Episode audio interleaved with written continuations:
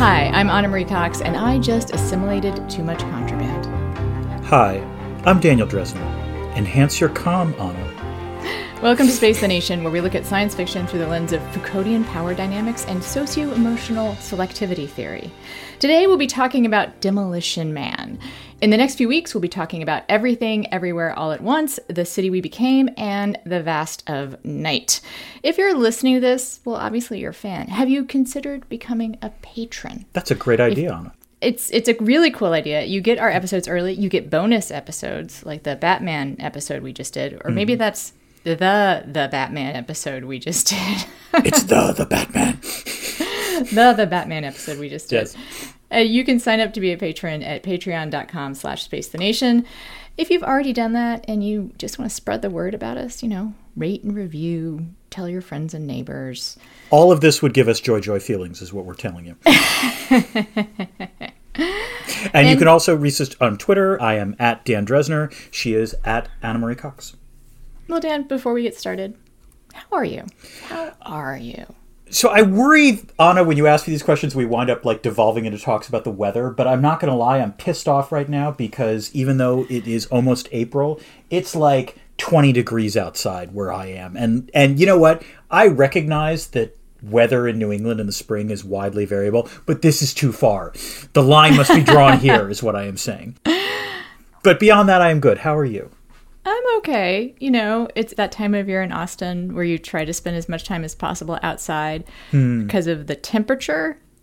And but on the other hand, because it isn't humid yet, it's fire season. There's always trade offs, Anna. There are always trade offs. I guess I'm also happy because it appears that I managed to go to that conference that I referenced a couple episodes ago, and I don't think I have COVID, so I'm knocking on wood, but like, you know, hey, that was that was a nice thing to happen. so we are talking about Demolition Man. It is for our schlock or awe series. Mm-hmm. Dan, why this movie? Well, there's a couple reasons. First of all, the the immediate practical one is that we originally intended to do everything everywhere all at once right now, but because the the man has decided that it is only being released- patriarchy's fault. Yes, I, I blame Cocteau, but like it, it was only being released in New York and LA, so we were denied the opportunity to see it, so we had to to switch. It has been more than six months since our last Schlock or Awe episode, unless you count all of Emmerich and I choose not to do that for a variety of reasons. And I have to say, it was one of these. This is one of these movies that I was stumbling across. I think in the last month at one point, and I thought. You know what? This is, seems like the perfect Schlock or Awe uh, category because I remember this movie kind of surprising me when I watched it at first, but like, is it actually good or not? I mean, if memory serves, Sandra Bullock won a Golden Raspberry for this, which seems unfair, frankly, you know, for her performance. But yeah, Well, I actually didn't put this in the story behind the story, but I can tell you that the writer won two golden raspberries, but for Hudson Hawk and ah, ah, something else. Hudson Hawk is another Schlock or Awe episode potentially, I guess, but you know, I'm not it sure has it's nothing to do with science fiction, but, But it's just weird. it is very weird. Yeah. I, I think this is a perfect schlock or awe film because I think there's a formula we can use, Dan. Hmm. It's when a movie gets generally bad reviews, Mm-hmm. but people can quote from it. Yes. Oh, thank you. That is like Cocteau level sim- simplicity in terms You just of the continue equation. to go like that's your new compliment. Anna, but I, I wish to follow you. I guess is what I am saying. Yes, that's that's that is that's an excellent way of putting it. No, it's true. It's a movie that like the critics don't like, but that clearly has a second life when people watch it, and there is clearly something there that actually connects with viewers. Yeah. So, Dan, we have a, a section that we have started doing called Chekhov's What's It? What is your Chekhov's What's It for this movie? I think it has to be the three seashells, which I am not going to explain. But I got to admit, this is one of those inspired little aspects of this movie that, like, it, it's something I never would have thought about, but does tell you potentially ways in which the future might be different. It is a really cool way to identify like a specific futuristic thing that Mm-hmm. I think not a lot of writers and creators think about. So it is a really cool thing. And also, You but, and I would add, in all seriousness, by the way, the perfect thing about the use of the three seashells is you know they exist. You never find out how they actually work, and that is the appropriate amount of detail. Unless you Google it, yeah, Oh no, I'm not going to Google it. No. And and there is an answer, oh, and I would just encourage people to not Google it. yeah, no, I'm not going to do that. I just don't Google it. Then you'll know, and it's not as funny. It's just gross. I'll just say that. Yeah. So, but I agree, it is kind of one of the more inspired things Yeah. In in the movie. Mm-hmm. My Chekhov's what's it is the freeze ball thingy. you The know? blue dot, The- yes. the blue dot that Yeah. causes things to freeze immediately because you know we have this elaborate naked Stallone going into freeze where I think we might see little little Sly a little just a, a shot of tiny Sly not tiny but like Well, he's he, he's taking a lot of steroids, naked. so yeah, yeah. It, you that- know he- yes, yes. and it's a very long scene and I was kind of like I mean am I supposed to be liking this I mean it's fine but it's going on for a long time and then they put the ball in that That freezes, freezes it. everything Yes. and then it comes back later There you go. as Chekhov would have said. Yep. And I have I have added a section, Dan. I see, Anna. So the section I believe is your now is- suggestion.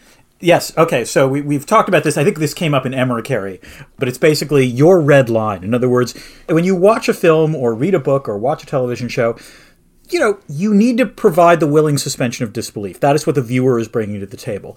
And let's face it, listeners, we have all seen films that we know are completely gonzo or absurd or moonfall like. But the question becomes what is the the element of the plot where like I could buy all of this absurdity, but here now we've crossed a line. I no longer suspend my disbelief. Yeah. So Anna, what is your red line on this film? Dan, my red line is that a California cop would get a harsh prison sentence for anything. Oh God, That is my red line. Oh, it came early. that It was came very that's, early. that's bad, Anna. Oh, that's a fair fair point. I, I should say this about the red lines, which is obviously it doesn't. It's not actually a, effective chronologically. You know, like Mm-hmm. because obviously I still watched the movie. Right. It's just that was the thing. I was like, oh boy, Yeah, that's gonna take a little work from here on out. Did you have a red line with this movie, Dan? I think my red line was the self-driving cars working so well. Um, that's always a beef I have with with sort of you know like if we ever do Minority Report, that would be what you know one that we might uh, bring up there. But like the idea that self-driving cars would would always work, I am let's just say wildly skeptical of, and will continue to be up until the moment self-driving cars actually happen. Oh, oh, you know what? Hey, Dan, you know what wasn't a red line for me? What? There wasn't a QWERTY keyboard. Or there was, but like when. You were not upset when- about the, the when you were not Si- no, but when typing. Simon Phoenix Yes. is at the kiosk, it's apparently not a QWERTY keyboard. No, it didn't look like it. It looked like sort of a fancy. so there's some kind of other better interface that's been invented. At the police headquarters, they're still There were keyboards, yes, yes. Although, But- but, but to be fair, in the police station, they also used like verbal. It was like they were talking to Siri, basically. Right. Maybe we, I didn't intend to get into this right now, but like I did have a thought during all the police station scenes that that was a credi- incredibly ineffective UI. Like, like that user interface was. Oh, oh, I thought you meant was- AI for a second, but yes, No. yes, yes. Uh, that user interface was very clunky. Yeah, I agree with that. That that was that was it was bad projection into the future, I guess. Okay, though we should move to the story behind the story. So, Anna, I got to admit, I'm legit interested in the backstory behind this film because this does have some positive elements. It it does have a sort of you know cult classic kind of thing to it, and it's not like I associate any of the major players involved with this film in any way whatsoever with sci-fi. How did this happen? Well, I'll give you some basic info first, which is it was mm-hmm. released in October 1993. The budget was, they give a really, Wikipedia gives a really wide spread for the budget, which I find amusing. It's between 45 and 77 million, Good lord. but it made almost 160 million. Hmm. And on Rotten Tomatoes, it has a 62%, which which is not terrible, but, No. but not great either. Yeah. A couple of reviews. Basically, Demolition Man is a futuristic cop picture with slightly more imagination and wit than the typical example of the slash and burn genre. And I swear to God, that is the ravest review I could get. There were many Wow. like lukewarm reviews. Hmm. You know, like hmm. this is pretty good for what it is, basically. but some people found it not pretty good for what it is. one that I, I will read just in case I forget to point this out. Ultimately, the script's often sharp social satire is drowned out by the noise and confusion. It is also undercut by casting virtually all of the psychopathically murderous criminals as minority group members, which is a thing that happens in that movie. Yeah, although that's Jesse Ventura hatred, I'm just going to say, but like it's a fair point. Okay. Yeah. Now, it was co-written um, by two people. Actually, they, they wound up going to arbitration about who actually did the most work on it. But the person who had the idea was Peter Lenkov, who still works in television, and he was inspired by Lethal Weapon, which I. I think you can see totally, right? And you can literally see Lethal Weapon in the movie. That's there's right. A, there's a poster for Lethal and Weapon. someone 3. signed it, and I'm Oh. curious who signed it. Who was a Interesting. signature? And he had just read about celebrities getting cryogenically frozen. So, bing, bang, boom, Yep. got it. It was not a very funny movie, as written, apparently. So they gave it to, and this makes total sense once I found out, the author of Heathers. Thank you. That is what I needed to know. That is the Right? That was yes. Okay. Now suddenly this movie makes much more sense. Yes. Yeah. Okay. Like all that language is just like lifted from Heathers, basically. That is- Daniel that is- Waters is the guy's name. that you could actually picture like the Heathers, the ones that survived, growing up and, and being adults in 2032, talking like this. That is that is a perfect way of thinking about it. And also, he kind of brought to the table the the genericness of the landscape. Uh, Mm-hmm. he was inspired by, I think, have you ever seen City Walk? It's like a plastic version of Los Angeles. And he wondered what, Not, literally plastic. It's like a set of Los Angeles in Los Angeles. Ah, okay. Like it's Los Angeles playing itself. I don't know how else to put it. sort of like a Disney version of Los Angeles in Los Angeles. I think I've overexplained. and if you thought the movie was had a had a sort of an odd cast already, wait till you hear what could have been Steven Seagal as the Stallone character and Jean Claude Van Damme as Simon Phoenix. So let me put it this way. I actually think Van Damme could have been Simon Phoenix. That way, he, I think he would have been fine. Yeah. I think Wesley Snipes is really good, actually, or like He brings some joy to it. And I'm not normally a fan of Stallone's acting as a general rule in these kinds of films, but I will say there is no way Steven Seagal could have been in this film and and given off the same vibe as Stallone did. Like that, I mean, that it again, just would have been bad. Stallone has his limitations. Right. It's true, and you see those limitations Yeah. In this movie. Right. But Steven Seagal has even more limitations. Yes, exactly. like there are actually a few lines Stallone says at times that are legitimately funny, and there is no way Steven Seagal could do that at all. So yes, Yeah. yes, I'm glad to see that Stallone wound up taking it rather than, than Uh, Seagal. and Stallone, interesting enough, also he suggested Jackie Chan for Simon Phoenix, which Jackie Chan, I think, probably wisely turned down. He- He's always plays heroes. He just didn't want to pollute his hero. Yeah, I'm shaking my head Image. vigorously at Anna here. Although I will say, if Jet Li had done it, that might have been good. That that could have been really Um, Jet Li could have been interesting. Yeah, that's Yeah. fair. Yeah. Wesley Snipes apparently turned down the role several times, but they convinced him to do it. And I, it's Wikipedia is just like they convinced him to do it. And I don't know if it was like one of the things like we saw in Emmerich, which was take the check, Wesley. don't worry about the acting. No, you know what? of I- imagine that that could have been in play. Maybe, but I, I'm going to give Snipes some credit here. He put some actual energy into the role. He's not like it's a badly written role in a lot of ways, but like he is actually trying to do something, which I don't Yeah. think is true of, let's say, many of the actors in Emmerich. would be the way. I put it. think it's a flaw of the movie that he's not able to do that much. fair enough. Like yeah, I got this enormous sense of frustration almost from like watching him. Like. Yeah.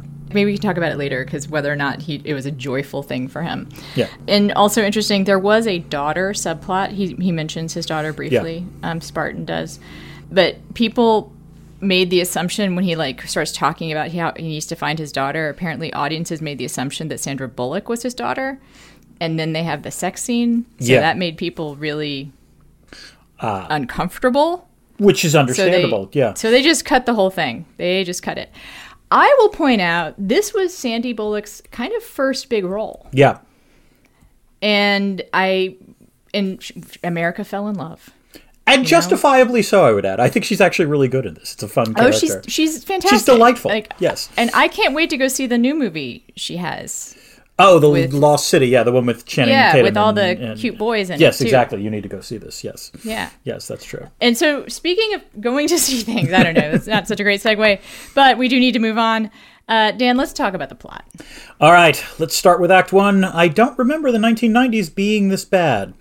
So it is 1996. The Hollywood sign is on fire. Planes don't land at LAX anymore, and our hero cop John Spartan, aka the Demolition Man, which is said explicitly multiple times as to why he's called this, is after bad boy Simon Phoenix, who has taken some bus passengers hostage. In what might be truly the single silliest assault on a villain fortress. Spartan does the following, bad. and I, I, I do need like I'd forgotten this, or like maybe like whenever I catch it on cable, I miss the first part of this, but it's like bizarre. He jumps out of it. He he's in the uh, the back of a helicopter. He throws an equipment bag out. He jumps out bungee style, yelling "Phoenix" as he jumps out.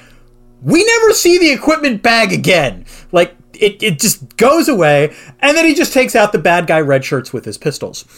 Spartan apprehends. Also, he Yeah. says, takes a maniac to catch a maniac. which, to be fair, is the perfect one sentence description for this film. At least Yeah, the, and the then he says plot. it again later in case Yes. like you missed it the first time. So Yes. There we go. so Spartan apprehends Phoenix, but not before the building explodes and all of the bus passengers are found dead. Phoenix claims Spartan knew about them and attacked him anyway, so Spartan, as Anna pointed out, you know, it somewhat implausibly, is sentenced to rehabilitative cryofreeze for 75 years. Phoenix is also put on ice.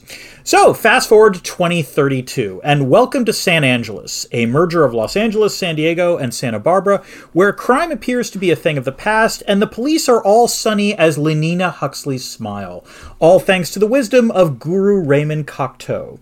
That is until Simon Phoenix, thawed out for a parole hearing, easily escapes and engages in many MDKs, murder, death, kills.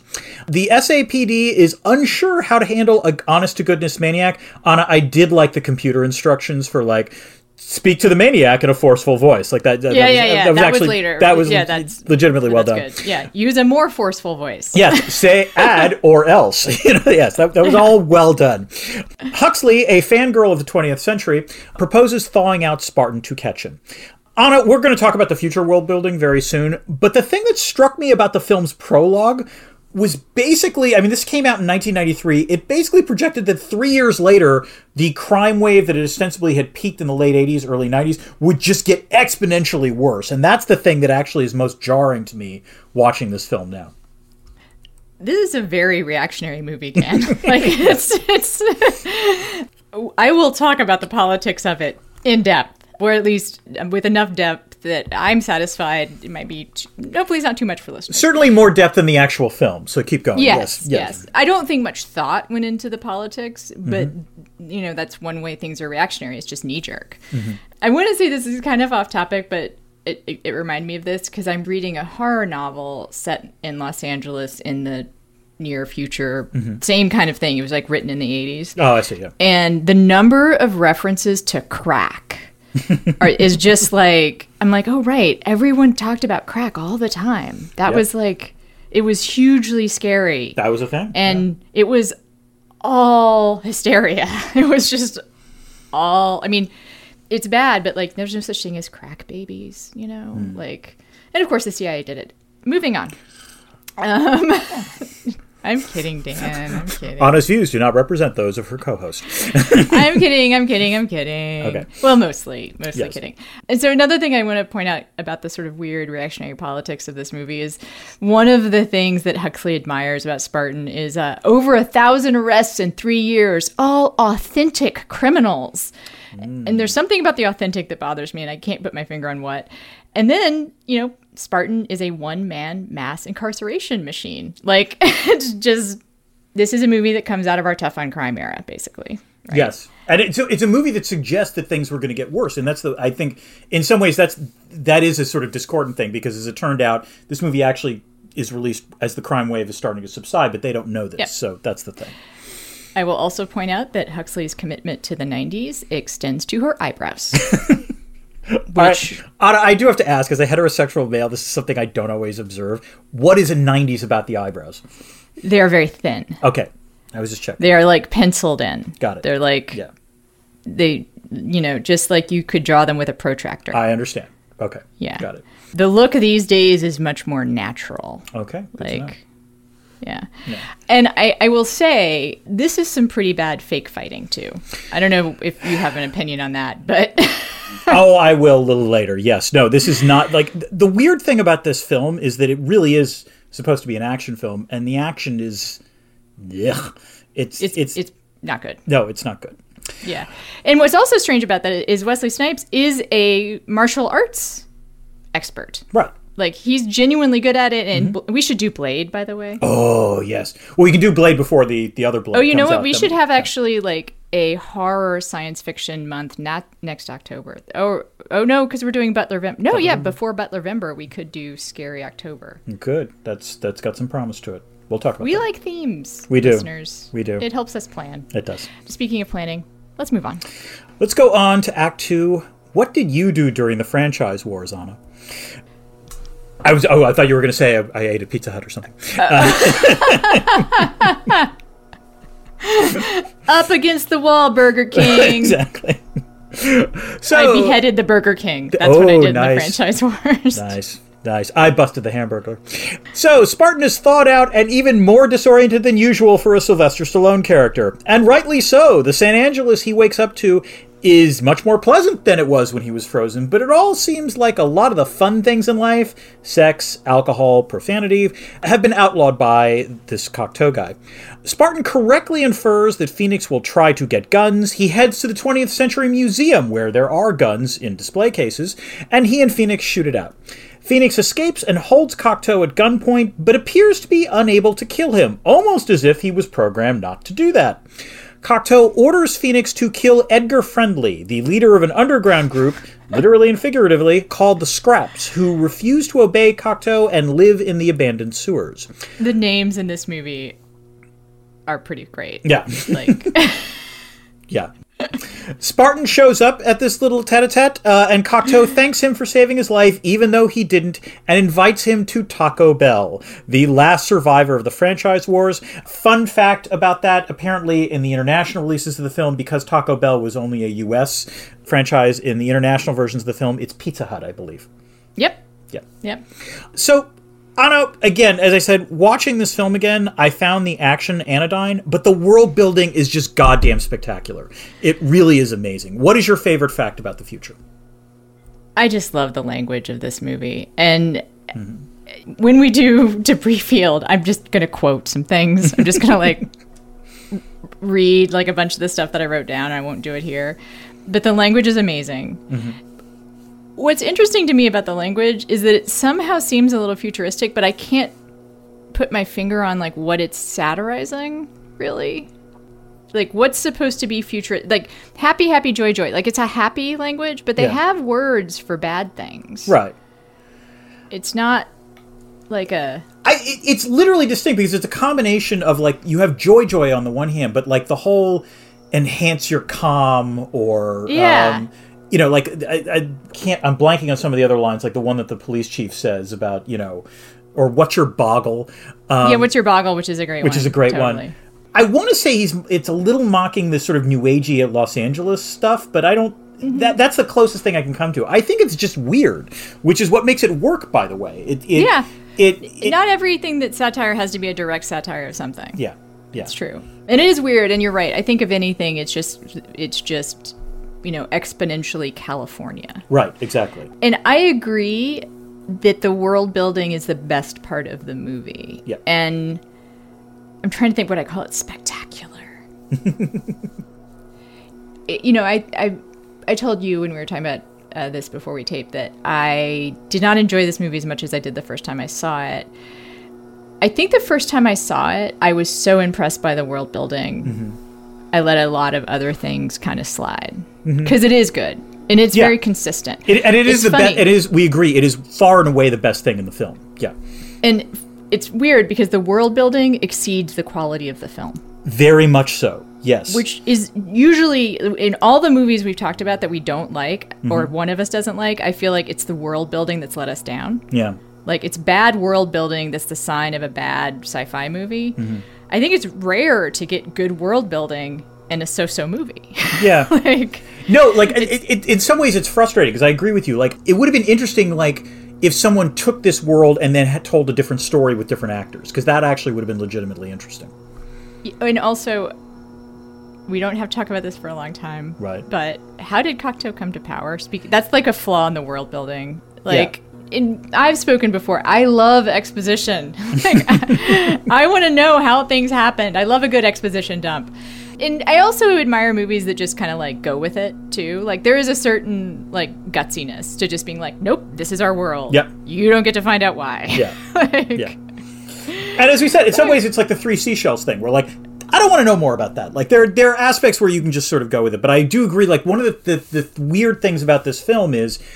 It's not just very Californian, it's very LA centric. Like, as far as I can tell, the entire rest of the earth might be a smoking, radiating ruin. Yeah, that's at that also another question that I had. Like, Yeah. president of what? Right. Schwarzenegger is president of where? like, Yeah. Yeah.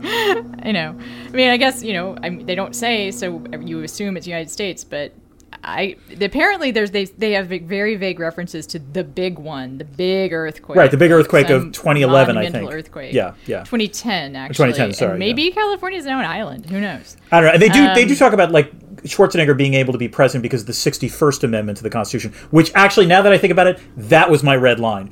I just realized that was my red line. My red line. That is way too many amendments. There is no way they would have passed that many amendments. I just realized that was my actual red line. I feel that. Yeah, I'm glad we talked about that. That's this. good. I also noticed that that reference. Yes, that's a yeah. that's a number that comes from someone who hasn't like I guess you know Alta Vista'd um, the Constitution. Yes, fair enough.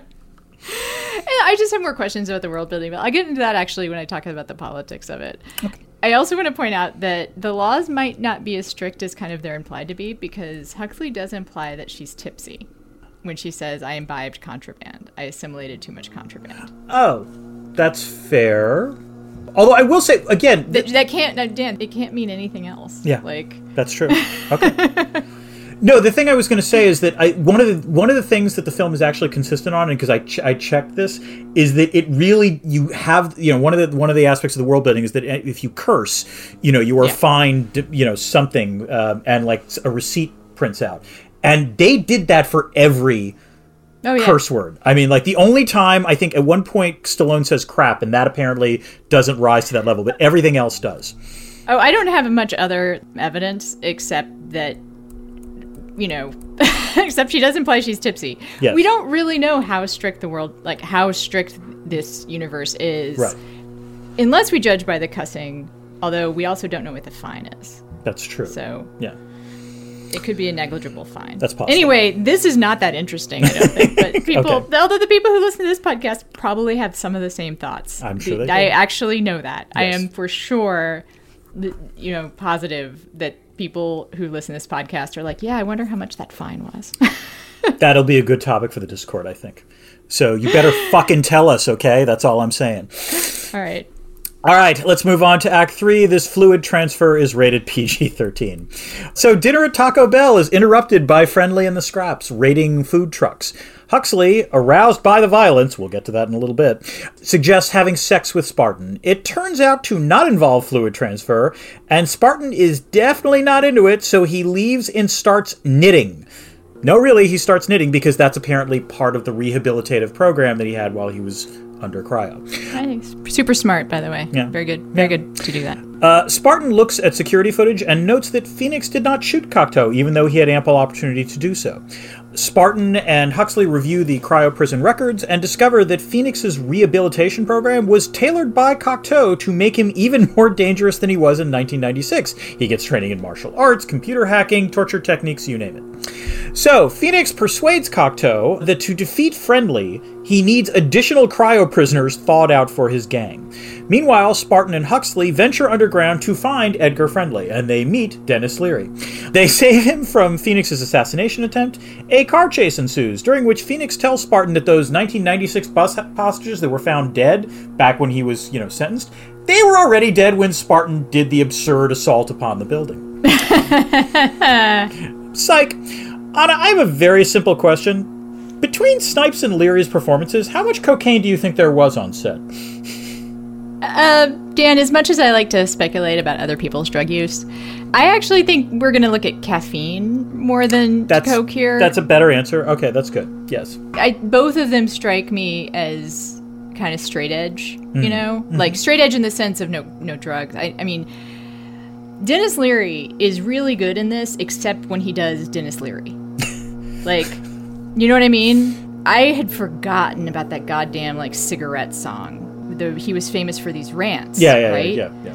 and he's become like something of a decent actor Mm-hmm. you know like does character acting here and there and is, is is good and he's good in this except when he does and it totally breaks like the film you know And apparently, like- that if I read it correctly, that was his own shtick. Like it wasn't like that wasn't written by the screenwriters. He just oh yeah like they got rants, him yeah. to do that Right, yeah, but yeah. it kind of i mean again more on this later but i preferred him actually acting No, and that's a, it is actually delivering a monologue. It is a problem also because again one of the things about in some ways it, it, it sabotages the film's world building because mm-hmm. you know the world building is all about how everyone speaks in a different language and you would expect that edgar friendly as an underground type is going to talk differently. The problem is he talks like denis leary in the 1990s Yeah, and so yeah. it, it's not like there's no effort given to make him sound different than he does and so it actually draws you out of the film. So i agree with you on that and then on the the sex and violence. Again the film's writing is amazing. And the line the joy joy way you pause to make a glib witticism before doing battle with that strangely weaponed scrap is an amazing line. Also god power to sandra bullock for like getting through some of these oh I want to compliment Sandy Bullock on getting through some of these lines because they're kind of mouthfuls. and she is the one who speaks a lot of the sort of 2032 dialogue and she really does sell it yeah We haven't mentioned Benjamin Bratt yet, and mm-hmm. he's also very good. Yeah. He's very funny, very good. I did find the turn on of the violence unsettling. Perhaps it's supposed to be. I don't think so. I think in the in the logic of this movie, it's just like, yeah, people get turned on by violence. You know, I mean, to be fair, this is like you know, the, I think that happens, I guess, that's the 1990s you know? movie aesthetic. I think also. it's, but it's true, but Yeah. uh, like, and also her acting is very good. I guess, right? I Mm-hmm. just the look in her eyes when she's watching him is very unsettling. um, and then as far as like the actual virtual sex scene, Mm-hmm. it's fine. I do want to say. Maybe there's something to be said for non-messy sex. That's all. we don't have to go into it, but Mm-hmm. it's a choice. I think it's a valid choice. entirely. I, you know what? This should again also be a topic of conversation in the Discord, um, or not. It doesn't have to be. Actually. Eh, maybe not get too deep in it, but like I am curious. Like again, I just think it would be a, an option that that one should be able to choose. Except, okay, you know what? All right, hold on. No, I'm not going to let this drop because I'm sorry. Like, Okay. if we're really going to go there, the it's still messy. And like, what was interesting was that even in this sort of clinical oh thing, yeah, I did have a, a question about the Stallone side of the Right, exactly. Like you notice that Sandra going. Bullock, yes, th- basically Sandra Bullock has, still has to give him a towel. So like, you know, I'm sorry, it, it it it's still messy is the point, you know, and, and I actually, I mean, I, I kind of knew because since I'd seen it before, they didn't deal with this, but Mm-hmm. I did immediately think like, right, did they figure out a way to like not do that? Nope, Like, nope, that was like- clearly going to be part of it. Like, yeah. And so the moment that happens, is there yeah. some psychic way? Like, I don't know, but So I, I and we know is of course like there's you don't here we can say this without getting too gross. yes, In this version, Uh-huh. it's not that you avoid any bodily fluids; it's just they aren't commingled. right. So in other words. Yes, there's no fluid transfer. There's still fluid, Yes. Anna. Yes. And so that Yes, has to be It still dealt with. could be messy. Yes. but not as. But I'll just say not as messy. Fair enough.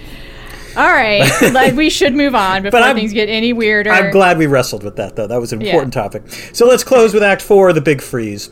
Unable to harm Cocteau, Phoenix has one of his gang members kill him instead, which does seem like an elegant solution. And also, Cocteau should have thought of that. Yeah. I mean, like Yeah, that was bad, bad planning I- on Cocteau's part. One, there was sort of an economy to that that I like. yes, it's sort of like when Harrison Ford just shoots the sword guy In Raiders of the Lost um, Ark, yeah. Raiders of the Lost Ark. Yeah. But at the same time, I was like, That seems like a really simple workaround you should have thought about. the, the the analogy I actually thought of was RoboCop, where you know, like he can't kill an employee, and then the boss says you're fired, and that enables you know him to kill him Right. at the end. So yeah, but fair enough.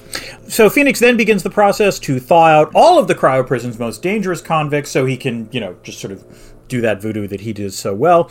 Spartan gets some guns from Friendly's crew and pursues him into the cryo prison. During the fight, uh, he breaks open a vial of cryogenic chemical, that blue dot, that rapidly freezes Phoenix's body solid. Spartan then kicks his frozen head off, shattering it and ruining any chances for a decent sequel. The cryo prison explodes with Spartan escaping just in time. The police and all of that action is kind of lame. yeah, it really is. It's not it's not interesting in the slightest, and the special effects are a little cheesy also if we're, you know, gonna go there. The police are afraid that the loss of Cocteau and the cryo prison will end society as they know it. Friendly totally embraces this idea. Spartan, I can't believe it, he both sides it, suggesting that the cops loosen up and the scraps take a shower, combining the best aspects of both order and freedom. Spartan then kisses Huxley and roll credits. So Spartan is joining the New York Times editorial board. Otto, we are more than two thirds of the way between 1996 and 2032. So, do you think this film has anything interesting to say about our current politics? The only line that Phoenix says in the entire film where he actually seems to like have some genuine conviction behind it is when he tells Cocteau, "You can't take away people's right to be assholes."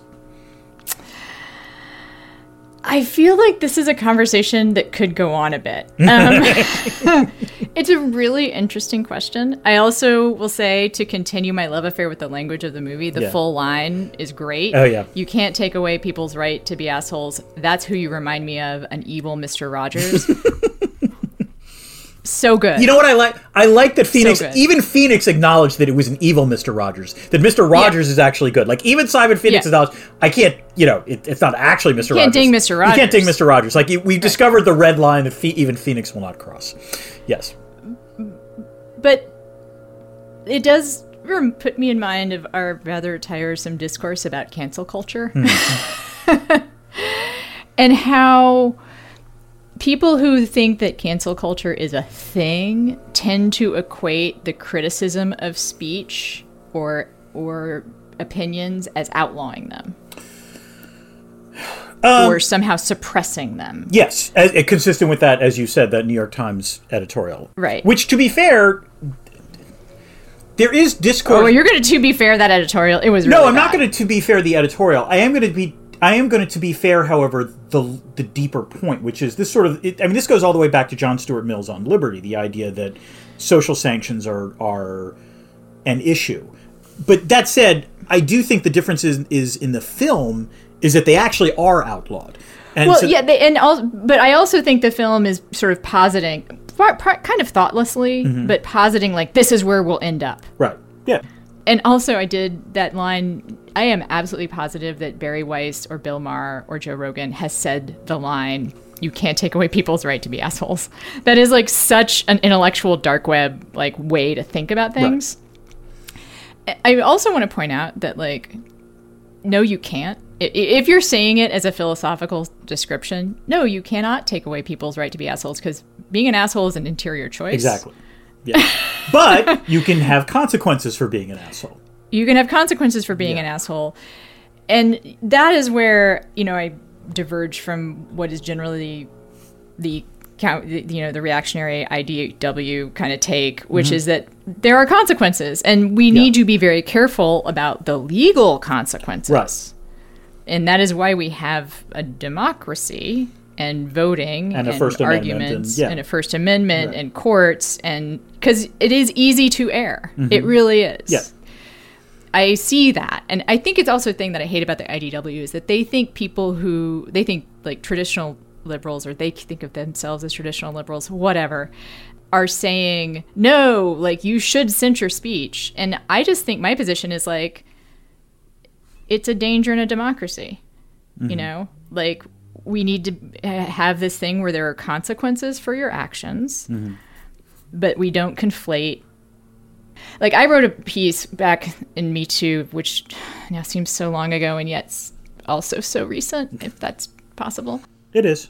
or it's still happening, I guess. Yeah. That the which there were the spate of people writing about how like um the the guys that had been me too'd uh Mm-hmm. Had suffered like career executions like they've you know Yeah. they've lost their professional lives there was a lot of like violent language Yeah. about like the the sufferings of these powerful men and people lose their jobs for all kinds of reasons Mm-hmm.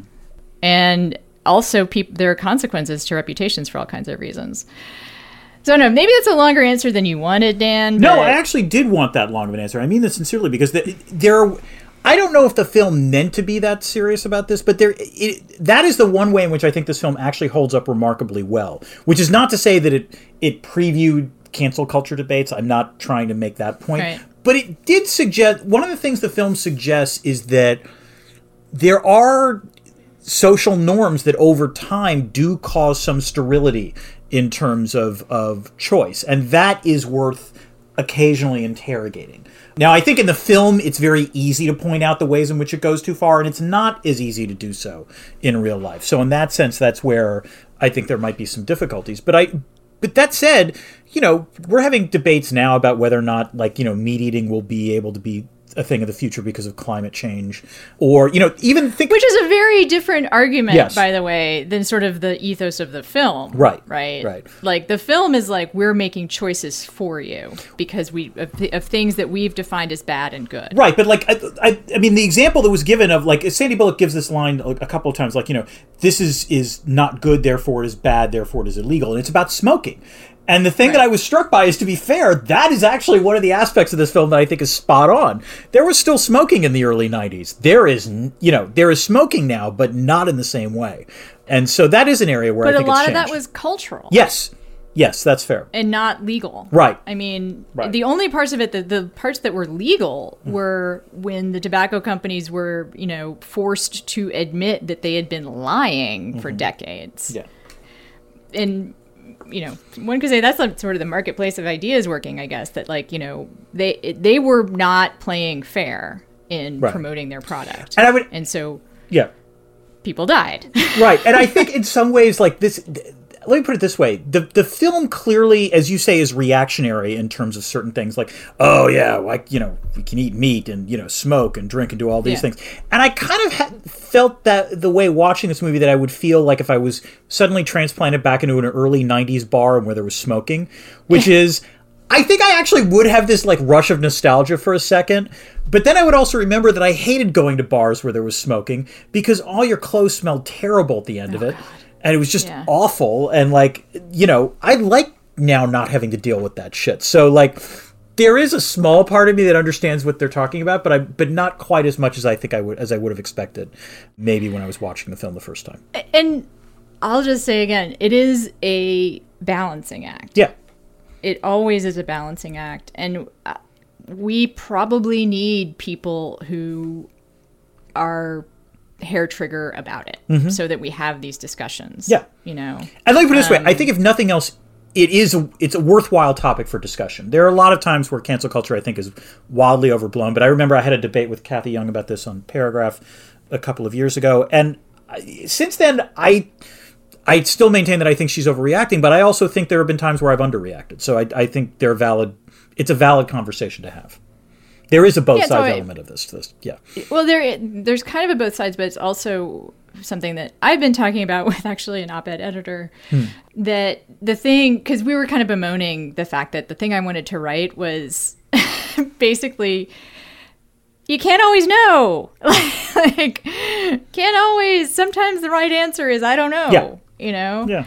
Like, in the example I'll use here is: should you be friends with, you know, a Nazi, or I mean, we'll make it a Nazi. Like, should you be friends with, you know, someone who holds views that are far right, Right. to you? Mm-hmm.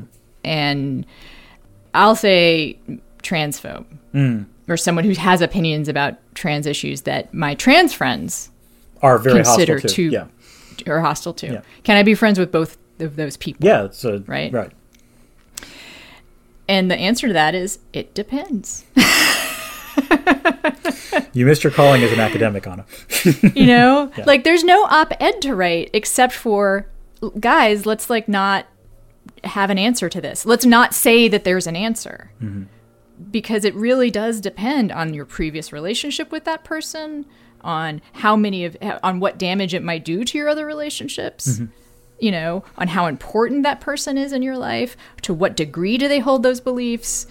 All of that stuff matters, Yeah. right? And and at the same time, also the argument for staying friends with people who I disagree with, for instance, is that there are all kinds of studies out there that show that the only way people change their minds is through the accumulation of ideas and um, social connections. Right. That Isolating them will just cause them to double down in those beliefs. isolating them is the worst thing you can do. Mm. It usually drives them further. Arguing with them is the worst thing you can do. So, it, yeah. So it depends. like, You know what? This this episode has already succeeded on it because say what you will about Demolition Man, the fact that we had to have this conversation is interesting. So you know, okay. There we I have more to say about the reactionary nature of this movie, but first I have a question. oh, you do? Yes, Is there IR in this movie? Anna. It gives me joy joy feelings to report that there is some IR in this film. So I would say that there are sort of three elements of, of IR that we see in, in various aspects of this film. The first is the ways in which, weirdly, the evolution of cooperation can leave societies unprepared for legitimately bad actors. I honestly think the fun. I like this. yeah. This is. Is there a name for this? Because it's really funny. Oh, the, evol- the evolutionary theory? Yeah, yeah. Oh, uh, like or, or how you? Yeah. Is there a name for like? uh, Oh, you just did that.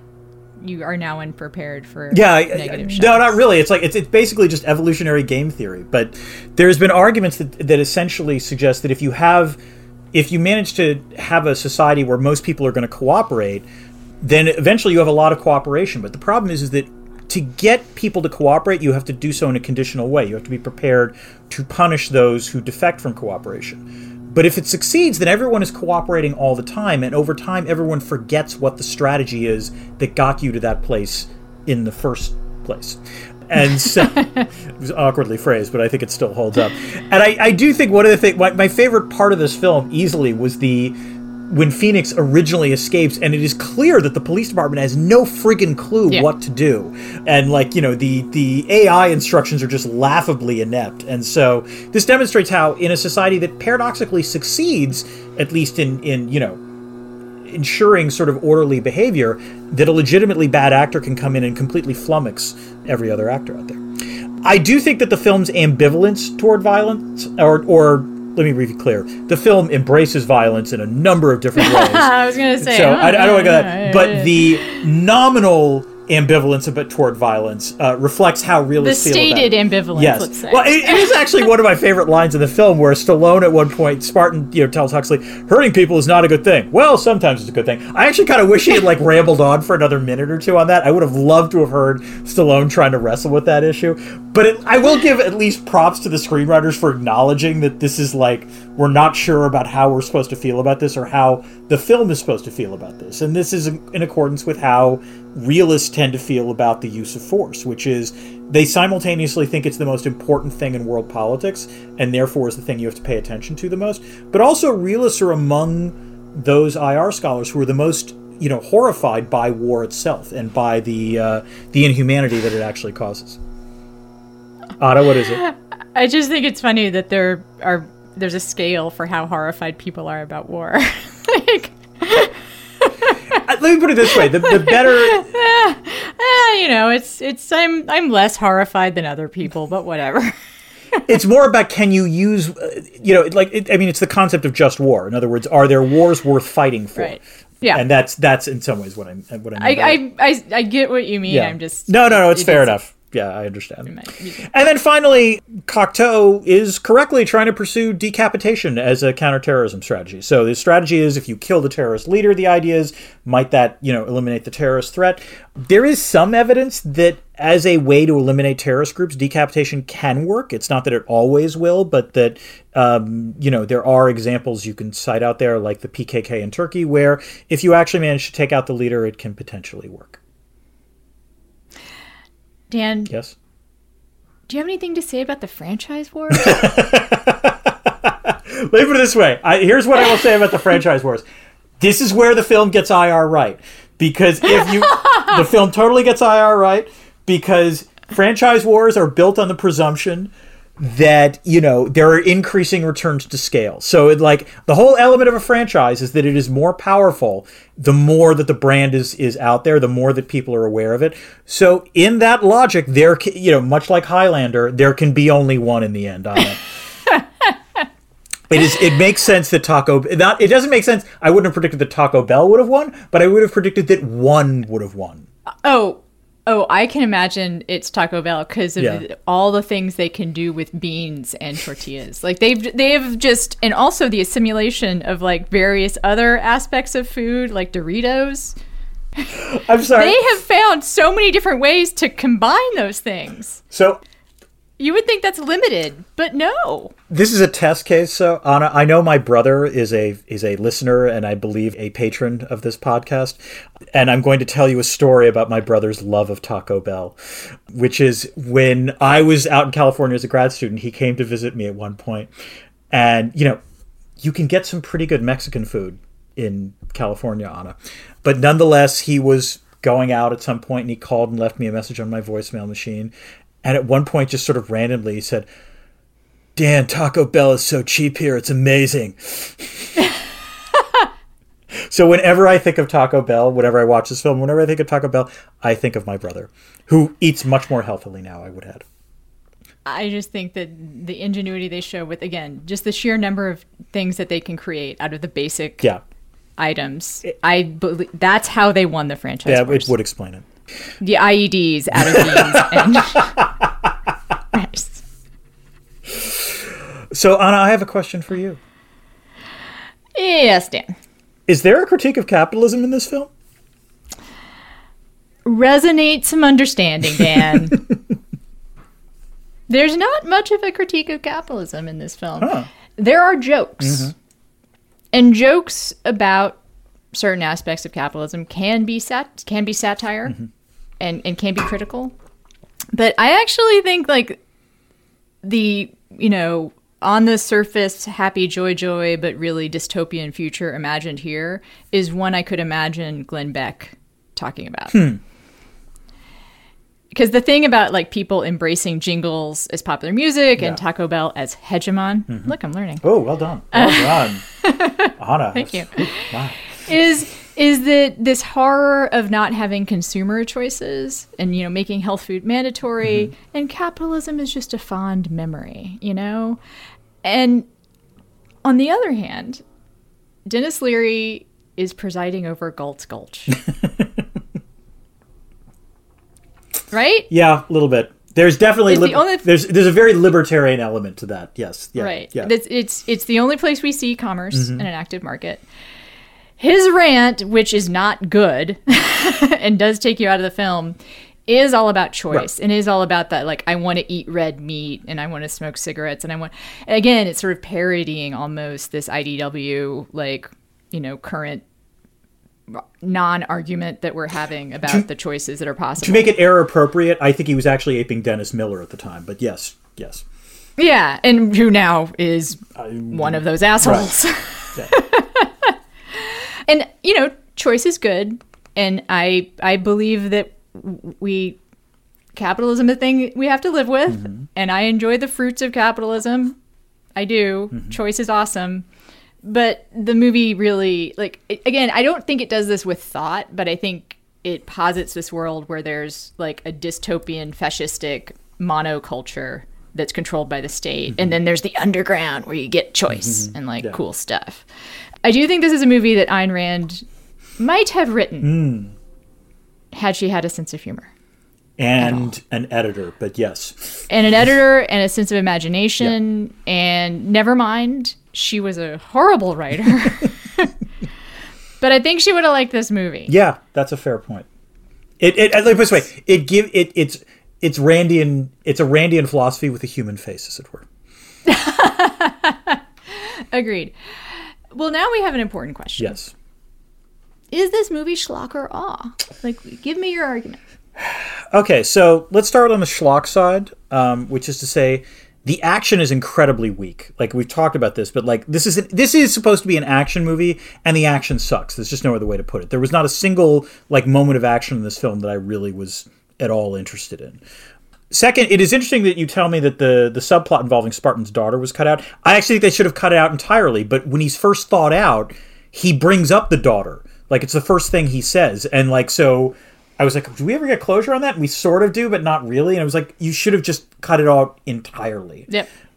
And there are other aspects in which this is like, you know, not the strongest film in terms of continuity. So I, I my my favorite point on this is that Phoenix finally manages to get the cryo, you know, like criminals unfrozen. Right. And if you cut to that scene where like he's briefing everyone else about how awful 2032 is, you see that and I'm sorry to use this, but this is the only way to put it. They're all the bad villains have biker chicks surrounding them. You know, Yeah. much like a 90s film. And I kept thinking, were they thought out as well? Or was like there a rent a biker chick store? Or li- like I, I kept wondering where did the women come from? And I, I apologize like i don't know if i'm asking this in quite the right way but it was just sort of like they kind of had to be there to add color but it made no fucking sense whatsoever Oh, it's just someone thought um, we need to have a biker scene. Right. You know, we need to have a, a scene of the criminals. What does that entail? Yeah. And then also, this isn't the film's fault because, again, like getting things wrong about the future is not the worst thing, but like the a lot of the stuff seems kind of clunky in terms of the tech, like you, as you were talking about before, and so that doesn't quite work.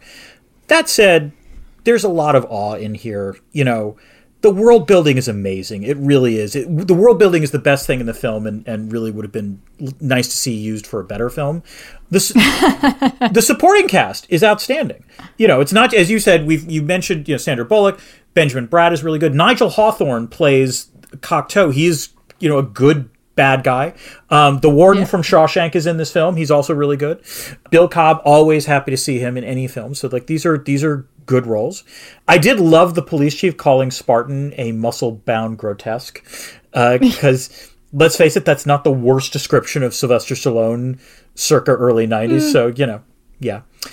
The Schwarzenegger Presidential Library. You know, that actually I had forgotten about that, and watching that this time, I was like, yeah, that's not bad. Okay, that that was actually some good forecasting. And you know what? It clear, apparently they still have Zoom meetings in 2032. That actually, I was thinking if you watch, I think there's Sony ads Mm-hmm. for like a virtual presence. I think they look a lot like that. Yeah, like So, the, occasionally yeah. I'll see like I, I I think there have been shows recently that have had like a, an iPad like on a mobile thing, and it, it looked a little bit like that. Yeah. So yeah, well done. Yeah. All right, Anna, what about you?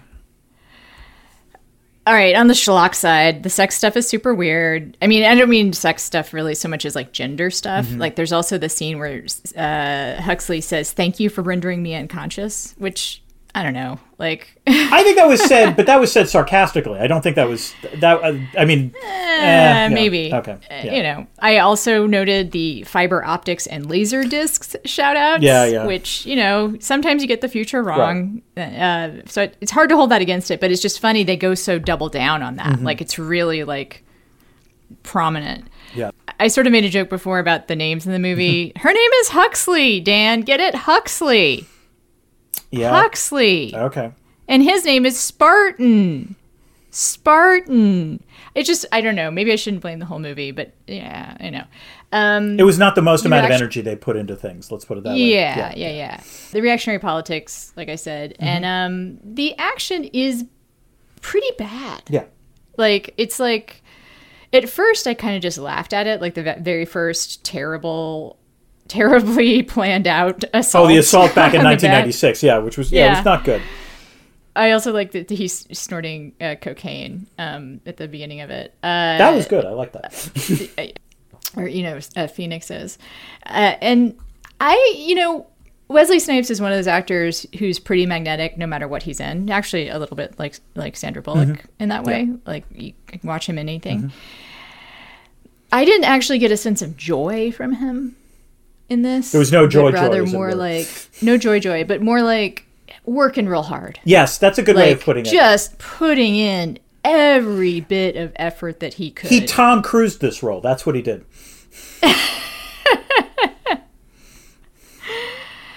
and then um, uh, the things I liked. again, I could just say lines from this movie forever, and maybe I'll just make them part of this show. Um, uh, no matter how Viking your era was, That's a good we line. need every cortex we can get in this situation, and then of course the aforementioned what seems to be your boggle. just great, great lines, and there is a lot of attention to detail Mm-hmm. in in most places. You know, you referred to that. That's generally part of world building. Yeah. And again, when we've done our is it good, good, good, bad, or bad, bad Mm-hmm. analysis of movies, the good, good, and good, bad movies, the things that they have in common, I think we've established, is detail. Like someone's thinking about, thinking through, you know, Yeah, I think this movie. right, or at least in a good. The difference is, is that in a good good movie, all at facets of the film have Yeah, that right, attention. right, Whereas right, in a yeah. good bad movie, there are clearly people of quality working on the project, but they're only covering some areas. Right. And have thought through some things in a really interesting way. Right. Right. But maybe not everything. Yeah. Right. But, um, and this, this is, this has the potential to be a good, bad movie. Right. Mm-hmm. Yeah. Because of that. Uh, and also Sandra Bullock is great. Yeah. Just, she's just great. She's just, she's just fantastic. There's no She's America's sweetheart. She's America's sweetheart. And then also, knitting is a really great way to uh, deal with anxiety. I knit myself. I think it's a it's a great kind of like tactile way to undo um, your frustration. So I, I just to add here, there's not a lot of actual emotion in this movie, but the one scene that I legitimately liked is when Spartan gives Huxley the sweater that he knitted. it's very It was a legitimately sweet scene, and it actually deals with the the awkwardness of the sex stuff. Like Yep. it was actually a nice way of dealing with that. And so that was actually there's not a lot of subtle stuff in this film, but that actually I was lovely. completely agree, Yeah. and that was genuinely funny. Yeah. I wish they hadn't had Stallone like bemoan his skills as a seamstress, as he calls Yeah. it. Like, I, I wish that what would have been funnier is him to just embrace it, Right. Like, be like, like there is another throwaway line that's pretty good, which is like he she says something about how his uniform's torn up, and he says just like, "Give me a needle and thread, and it'll be good Right, as new." exactly. Yeah. Yeah. And I kind of wish that he'd embraced that instead of being like, "I can't believe I just said that," you know. No, I think that would have actually been legitimately more interesting, and actually would have been like more substantive because it would have suggested he could have survived in 2032. So yes, Yeah. yes. So we have to decide now, Dan. Schlock or awe? So I'm not gonna lie, I went into this film thinking, you know what? I think I'm gonna find that we're gonna finally have like a resuscitated piece of schlock that it was, or, you know, it was actually awe. But having watched it, I've decided it's must see schlock. In other words, it's Yeah. it's not good, but it is a film that if you are a sci-fi fan, I, I think you absolutely have to see at least once because there's enough that's interesting in there to merit watching it once. Again, for the language alone, Yeah. I would recommend it. And, and we landed at the exact same place. Yeah. I called it canon schlock. There you go. Okay. If you haven't seen it, go see Right. it. Or go see it uh, if you have a, a time. But I would add that if you have seen it and you have really fond memories of it and think you're really going to enjoy it if you watch it again, maybe don't. maybe don't. Like it's it's okay, it's diverting. It's you know, I think you you texted me that it is a laundry film. Is that would that be the way to put it? Yes. Yes. Yes. We've come across a lot of laundry films Yes. uh, doing this podcast. Yes. I think that, you know, if you have fond memories of it and really want to somehow revive them, I bet that there is a YouTube clip collection of all the best lines. That sounds about right. I bet that is a, that is a way that you could you could revisit the early you could totally YouTube the sucker. Yeah. Uh, tweeze your eyebrows. Revisit the early 90s. All right, Dan, we have completed yet another episode of our podcast, which has now been going on for a year and a half. I think it's uh 16 months. Yeah, that sounds right. 16 months? I think we just started we started in like December of 2020, right? yeah, yeah, yeah, Yeah, yeah, yeah. So, wow. Yeah. Sometimes I can't believe we do this because we do it for no reason other than we like it. That's, And by the way, if we stop liking it, we will stop doing it. But Ana, I still like doing this. I hope you do as well. I still like doing it Okay, too. good. I, I really appreciate having someone to watch bad movies Yes. Mm-hmm. with virtually, basically. I can't believe that I've created a life where I don't have more friends that enjoy like going to see a Batman just because it's silly. I should have more friends like that. You should. Why do what? What is what has happened in my life that Like that's not some that's not something in it. I mean, I guess if I start dating again, I know what a requirement will be. There we go. So- And on online, I'm glad you will always have me as that friend. Yes, yes. I I that is that gives me happy happy joy joy. Oh, Dan. excellent. All right, I'll remind people to become a patron if you haven't already. Uh, we haven't mentioned the Discord except in passing. Um, one of the really great benefits of becoming a patron is being able to access our Discord, which is a, a really lovely community that has conversations about all kinds of things, including food and cooking, uh, lots of politics. Also, people's, we have a day job channel that has revealed that we have people in the Discord that work in uh, national parks, toy designers some academics. Uh, it's a really cool mix of people. A woman, I believe, that won a weightlifting championship Oh, cool. recently. Yeah, um, I really, I really love our Discord, and so that I think is is reason alone to become a patron. And then also, there's like, I mean, I guess if we weren't having fun, but we were making a lot of money, maybe we do this. But mostly, we do it for the love. But every dollar you spend goes to support, you know, Karen's dog, Alwyn's college and kibble fund. So And you know, Please. dog college debt is real, and we don't want Karen to have any, is what we're saying. Joe Biden said he'd forgive it. There you go. I don't know what I mean. Bernie Bernie would forgive. Mm. Bernie would forgive the dog college kibble debt. That I know. All right. Until next time. Keep this channel open for more.